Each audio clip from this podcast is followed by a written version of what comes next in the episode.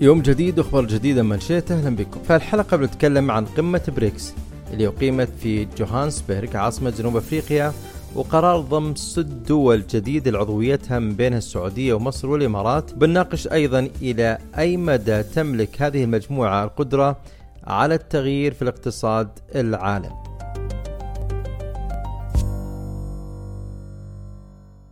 اتفق قادة مجموعة بريكس على منح العضوية الكاملة لست دول جديدة، وهي المملكة العربية السعودية ومصر والإمارات والأرجنتين وأثيوبيا وإيران، اعتبارا من يناير ألفين وأربعة وعشرين.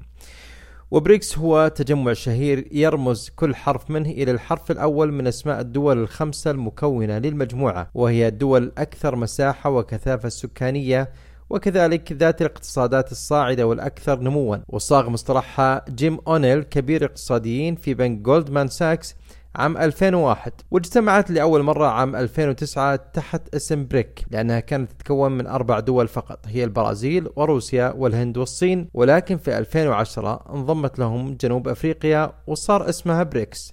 في الأسبوع الماضي توجهت أنظار العالم نحو قمة بريكس عشرين ثلاثة وعشرين المنعقدة في عاصمة جنوب أفريقيا جوهانسبرغ، بعد دعوة المجموعة لقادة سبعة وستين دولة وعشرين ممثل لمنظمات دولية للمشاركة في القمة، وسط تكهنات بأن هالتكتل الاقتصادي الجديد ممكن يكون المنافس الأقوى لدول مجموعة السبع اللي تضم الدول الصناعية الكبرى الأكثر تقدما في العالم، لأن هذه المجموعة تشكل ما يقارب أربعين بالمئة من سكان العالم وخمسة وعشرين بالمئة من الناتج المحلي الإجمالي العالمي، ومن أهدافها إصلاح النظام المالي العالمي وتعزيز دورها في صنع القرار العالمي، بالإضافة لتعزيز التعاون الاقتصادي والتجاري والاستثماري بين أعضائها وتنسيق المواقف في القضايا العالمية والإقليمية. وعشان نتحدث بشكل أوسع عن هذا الموضوع التقينا في منشيت بالكاتب والباحث السياسي مبارك آل عاتي. في بداية سألنا عن ما هو تأثير انضمام المملكة لقمة بريكس على ميزان القوى العالمية. بكل تأكيد إذا قبلت المملكة العربية السعودية دعوة مجموعة البريكس للانضمام إليها سيمثل ذلك حدث عالمي مهم ومؤثر في موازين القوى الدولية، بحكم قوة ومتانة ومكانة المملكة العربية السعودية الاقتصادية والسياسية والدينية، ليس في العالمين العربي والإسلامي فقط ولكن أيضا في المجتمع الدولي، وذلك لقوة تأثيرها. إذا انضمت السعودية لهذا التكتل الاقتصادي الأكبر والأضخم على مستوى العالم سيكون ذلك تغييرا في موازين القوى نظرا لما تمثل المملكة العربية السعودية من تأثير. النقطة الأخرى سيمثل انضمام المملكة العربية العربية السعودية تحولا أيضا في موازين القوى الاقتصادية، ما يمثله الاقتصاد السعودي من تأثير في مجموعة العشرين وفي المجتمع الدولي بشكل عام، خصوصا أنها تقود سوق الطاقة العالمي، كما أنها تقود أيضا العالمين العربي والإسلام. وأيضا تحدث عن الآثار الإيجابية لتوسع أعضاء بريكس، وذكر بأنها راح تزيد من قوة ونفوذ المجموعة ومن تنوع اقتصاداتها.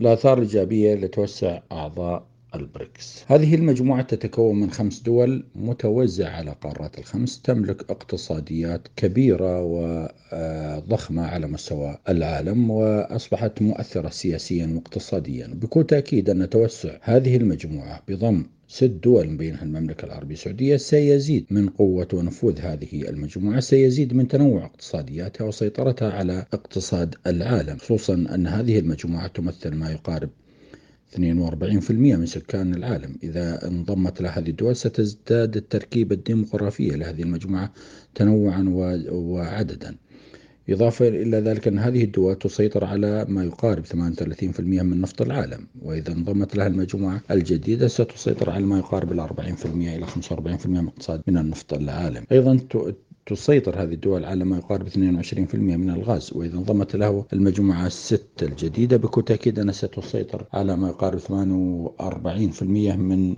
غازات العالم. وبذلك فإن توسع قمة البريكس من شأنها أن يزيد من تأثيرها ونفوذها الاقتصادي والسياسي على مستوى العالم، وسيولد أيضا محورا وقطبا جديدا في المجتمع الدولي من شأنه أن يعدد أقطاب القوة في العالم. أما عن الجانب الاقتصادي فأجاب عن احتمال طرح عملة منافسة للدولار. هل هناك نية لطرح عملة منافسة للدولار؟ كل الشعارات التي أعلنت والكلمات التي ألقيت خلال القمة الأخيرة في جنوب أفريقيا لمجموعة بريكس كانت تنادي بوجوب التخلص من الدولار، وكان هناك اقتراح طرح بشكل جاد لاعتماد عملة البريكس لكي تكون عملة موازية للدولار، وهذه أفكار اقتصادية تحتاج مزيد من الدراسة الاقتصادية، وتحتاج أيضا مزيد من المفاوضات التي تسمح بأن تكون لكل دولة رؤيتها حول هذه العملة، ومع مراعاة أيضا ارتباطات والتزامات الدول الأخرى حيال العملات التي تتع... التي تتعامل بها. لذلك هذه العملة بالإن أقرت ستكون عملة فاعلة ومؤثرة على المستوى الدولي، وأرى أن هذه المجموعة ستترك للدول الأعضاء المنضمة لها حرية تقرير التعامل مع الدول الأخرى إما بعملتها الوطنية أو بأي عملة أخرى، لكن الأهم هو ربط التعامل بين هذه المجموعة بعملة البريكس، وهذا من شأنه أن يخلق قوة ونفوذ لعملة البريكس الجديدة. وأيضا تحدث بواقعية عن التهديد اللي ممكن تشكله عملة بريكس على هيمنة الدولار. إلى أي مدى يمكن أن تشكل بريكس تهديداً لهيمنة الدولار؟ أه بكل واقعية لا يزال الدولار يعني يهيمن في المجتمع الدولي، ولا يزال نفوذه ملموساً وموثوقاً به في اقتصاديات العالم، وأعتقد أن عملة البريكس تحتاج مزيد من الوقت، تحتاج مزيد من المصداقية والعمل الدؤوب والجاد الذي سيثبت التزام الدول الأعضاء في هذه المجموعة بالعملة الجديدة، ومن ثم ما يقنع اقتصاديات العالم الأخرى الفاعلة بأهمية هذه العملة والتعامل بها. أعتقد أن هذه المجموعة ستكون واقعية وستتعامل بعملتها مع انفتاحها على التعامل بالعملات الأخرى، إلى أن يأتي الوقت الذي يقررون فيه الاكتفاء بعملة البريكس فقط. بكل تأكيد الدولار سيجد منافسا جديدا سيؤثر كثيرا على نفوذ الدولار، سي تضطر الولايات المتحدة الأمريكية لمعالجة كثير من أخطائها السياسية والاقتصادية الذي بات يهدد مكانتها على مستوى المجتمع الدولي.